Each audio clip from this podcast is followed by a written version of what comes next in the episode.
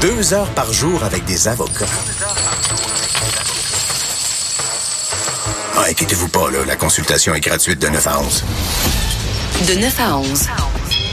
Avocat à la barre. Avec François-David Bernier. Euh, je reçois Jean-François Brochu, enquêteur à la retraite, qui est avec moi. Bonjour, euh, Jean-François. Maître Bernier, bonjour. Bonjour. Ben, là, euh, j'ai pas annoncé le sujet parce qu'on on va, on va essayer d'en faire trois. Euh, premièrement, bon, on parle de, euh, on revient sur Desjardins évidemment, on n'a pas fini d'en parler, et on se demande, avocat là-bas, pourquoi le prévenu, le, le fraudeur qui, ben, présumé, là, on n'est pas encore dans les accusations, présumé fraudeur qui aurait pris des informations et revendu ça, euh, peut-être, on ne sait pas encore, à tout le monde. Euh, pourquoi il n'y a pas d'accusation encore, euh, Jean-François? Oui, on voit beaucoup de gens se posent cette question-là. On va revenir encore, on va le réexpliquer encore, Maître Bernier, l'arrêt, les conséquences de l'arrêt Jordan. Quand on hmm. parle de l'arrêt Jordan, il faut que les gens comprennent que c'est une pas des souliers. C'est une décision de la Cour suprême du Canada. Alors c'est pour ça que ça s'appelle un arrêt. C'est une décision de la Cour suprême du Canada qui a imposé des limites de temps entre une accusation et un procès. Entre le moment où une personne fait l'objet d'accusations officielles devant le tribunal, les accusations sont portées par le procureur de la couronne, et le, déroulement du procès. Et dépendamment des chefs d'accusation, c'est de 18 à 36 mois euh, que la, que la mhm. Cour impose au, au, au procureur de la couronne. Alors, c'est pour ça que de plus en plus, il faut pas que les gens se surprennent qu'on voit des perquisitions, on voit des gens qui sont rencontrés dans des crimes, différents crimes, et qui ne font pas l'objet d'accusation immédiatement. C'est parce que il faut faire ce qu'on appelle la divulgation de la preuve. C'est une autre décision de la Cour suprême qui impose à la couronne de faire une entière divulgation de tout ce qu'elle a l'intention de mettre en preuve aux avocats de la défense pour qu'ils puissent préparer justement la défense de l'accusé. Et, mhm. donc, dans un cas comme Desjardins, on s'entend que ça va être assez long d'accumuler toute la preuve contre le suspect. Et seulement à ce moment-là, on va, on va, s'il y a lieu, porter des accusations. On va attendre d'être en mesure parce que si on porte des accusations tout de suite, mais qu'on n'est pas en mesure de faire la divulgation de la preuve, puis on ne le sait pas, mais mettons que ça prend 8-10 mois avant qu'on. Ben, on a perdu 8-10 mois du temps qui s'écoule. Alors, c'est pour ça que les tribunaux, donc aujourd'hui, les procureurs de la Couronne attendent. C'est pour ça Oui, on pourrait l'échapper si on met pas ça en place comme il faut. Mais parlons-en de la preuve, euh, Jean-François. Qu'est-ce qu'ils font les policiers en ce moment? Là? Ah ben c'est essentiellement c'est du travail de recherche avec des experts, mais c'est du travail de recherche de, euh, d'experts en électronique qui vont aller justement découvrir de quelle façon, à quel moment il s'est il s'est introduit, de quelle façon il s'est il s'est s'est pris pour euh, justement obtenir les documents qu'il a obtenus, les, les, renseignements personnels. Mais mhm. aussi c'est certain que les policiers regardent euh, est-ce qu'il les a utilisés, est-ce que quelqu'un les a utilisés, est-ce qu'il en a vendu déjà? Alors tout ça, ça prend un certain temps. OK. Mais euh, justement, les gens se, se posent la question, est-ce qu'il les a vendus? Euh, est-ce que tu sais quel genre de marché? Euh, ça vaut combien des données comme ça? Est-ce que vraiment il y a un marché? Ben, tout à fait. Écoute, euh, Bernier, c'est ne serait-ce que pour euh, le crime, le crime organisé en général, d'être en mesure, par exemple, de, faire des permis de conduire, de faire des, passeports, des faux passeports, des faux permis de conduire, des cartes d'assurance maladie. Ça se vend, euh, ça se vend très cher, des cartes d'assurance maladie, parce qu'on s'entend que dans la grande majorité des pays dans le monde, les services ne sont pas gratuits. Alors que des gens, par exemple, partent d'un pays d'Amérique du Sud et s'en viennent ici d'avoir une carte d'assurance maladie pour pouvoir se faire soigner, faire soigner une maladie importante gratuitement, ça vaut beaucoup d'argent. OK. Mais comment ça se passe dans les faits? Bon, on va imaginer ça. Moi, je suis employé chez Desjardins. Bon, j'ai des codes d'accès, j'ai accès à des, données confidentielles. Je dois vraiment, bon, on, a vérifié tout ça. Mais est-ce que je suis approché par le crime organisé disant, hey, euh, tu prends ça, et vends-nous-les ou est-ce que c'est prends-les sinon on va te taper dessus? Comment ça se passe là? Ben, c'est plus par la, c'est plus par les contacts à l'interne. On va prendre l'exemple, par exemple, des gens qui travaillent à la Société de l'assurance automobile du Québec. On l'a tous vu par le passé, des gens qui ont accès donc au numéro de plaque d'immatriculation, à votre permis de conduire dans les données de la SAAQ. Ben, ces gens-là, il est arrivé que des gens soient approchés par des membres du crime organisé, tant les moteurs criminels que la mafia, et euh, en échange de certains montants d'argent, on leur demande, par exemple, de vérifier des numéros de plaque ou donner, de trouver l'adresse d'un individu, par exemple, pour lequel on a euh, l'intention de donner un contrat de meurtre. Alors, effectivement, les gens sont approchés. C'est parce qu'à quelque part, il y a une proximité entre la personne et justement des gens qui auraient un intérêt dans le crime organisé. Dans le cas de Desjardins, je ne le sais pas. On ne le sait pas. On ne sait même pas de quelle façon ça s'est passé, mais ça pourrait être une possibilité, c'est-à-dire, et on s'entend là que ça, il semble-t-il que c'est un employé de seulement deux ans. Alors c'est quand même assez assez, c'est pas, c'est pas quelqu'un qui a fait de carrière chez Desjardins. Donc, il est pas impossible même que dès le début, il ait eu des contacts avec le crime organisé. Mais euh, ça, l'enquête va nous le dire. Il va falloir attendre les développements.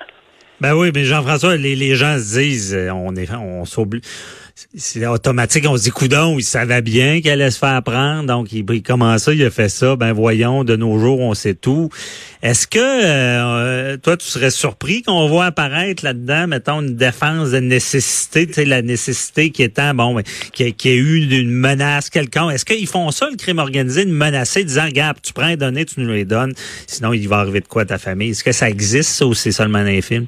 On peut pas éliminer une possibilité comme celle-là, mais ce n'est pas d'ordinaire, ce n'est pas ce que l'on voit d'ordinaire. D'ordinaire, on voit pas cette genre. C'est rare qu'ils vont nous menacer de faire quelque chose. C'est plus que le.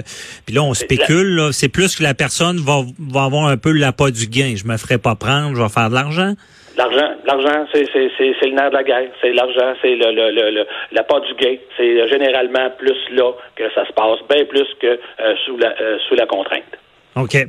Et euh, quand on est policier, là, est-ce qu'on pense qu'il y a des complices ou on se pose pas trop de questions? Ah non, non, c'est certain que on se pose c'est certain que les enquêteurs dans ce dossier-là, on l'a vu d'ailleurs, la police de Laval s'est associée, euh, la Sûreté du Québec, euh, ils le font en collaboration. Pourquoi? Parce que à la Sûreté du Québec, il y a des, des, euh, experts, justement, en informatique, qui seront en mesure, eux, de faire le traçage, en tout cas, dépendamment de comment il s'est pris, là, mais normalement, on est en mesure de faire le traçage de, de, de, toutes les données qui ont été extirpées des ordinateurs de Desjardins, de quelle façon ça a été fait, etc. Alors, donc, c'est pour ça que la police de Laval euh, cette expertise-là, elle est à la Sûreté du Québec. Donc, c'est pour ça que les policiers travaillent en collaboration. OK. Donc, ça se peut qu'il y en a qui a des soirs froides en ce moment chez Desjardins. Parce que quand ça arrive, hein, ouais, c'est ça. Mais je veux dire, Jean-François, quand ça arrive, moi, je, suis le collègue du gars qui a volé les données et qui a causé 3 millions de, de, de fuites de données, puis on sait même pas jusqu'où ça va aller me semble que, que même si j'ai rien fait, je, commence à stresser. Là. Ouais, mais le commis de bureau qui donne la clé USB. Là.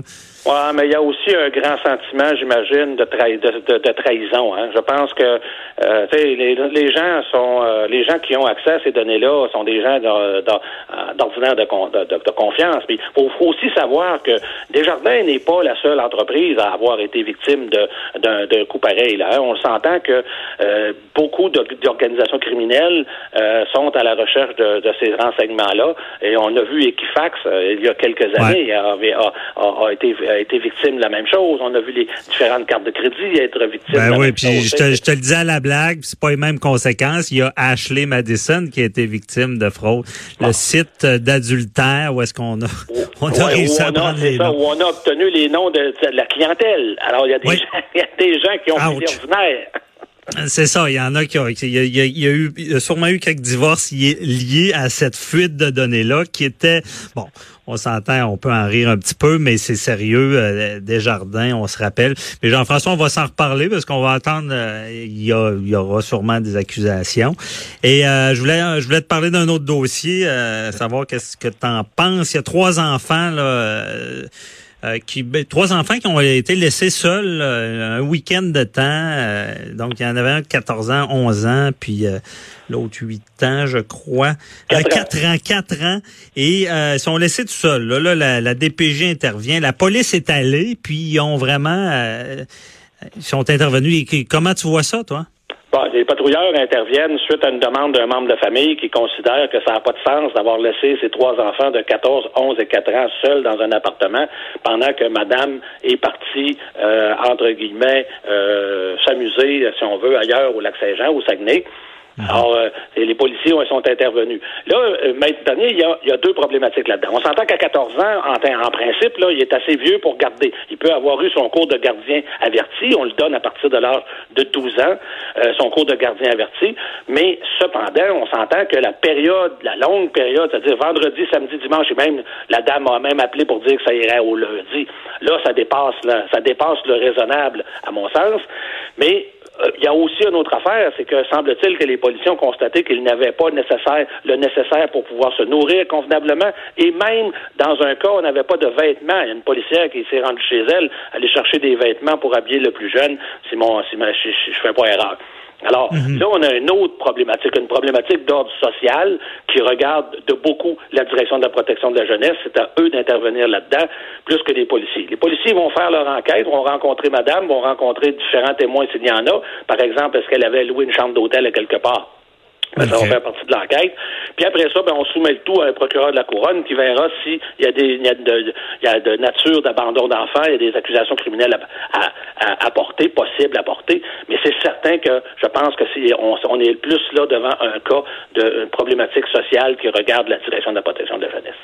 OK. Qui va travailler avec la police aussi euh, pour soumettre le dossier au, euh, au Oui, ben, c'est-à-dire que ben, pour le DPCP, ça va être vraiment les, les- c'est le travail des policiers. Ça. La direction de la protection de la jeunesse, là, euh, ils ont un mandat vraiment spécial. Et c'est pour ça que des fois, on Mais ils en travaillent pas en collaboration, il semble que c'est plus efficace, non? Ouais, et En c'est tout pas cas. toujours- c'est pas toujours, c'est pas toujours si évident que ça. Je peux dire. Bon, on en reparlera d'abord, Jean-François. Ça, Ouais. ça m'intrigue. là. Il va falloir Ouais, se ben, reparler de on- ça. ben, prends- prenez en note, maître dernier, on va parler des ententes multisectorielles. On parlera des ententes Oh. multisectorielles éventuellement. On expliquera ça au public parce que c'est une obligation à ce moment-là. Puis c'est ça qu'il a fallu faire. C'est qu'à un moment donné, il a fallu que les ministères obligent le- les services sociaux à travailler avec les policiers parce que c'était pas si évident que ça. La Quand confidentialité, la confidentialité, les enfants, tout ça, là, c'était pas si Ouais. évident.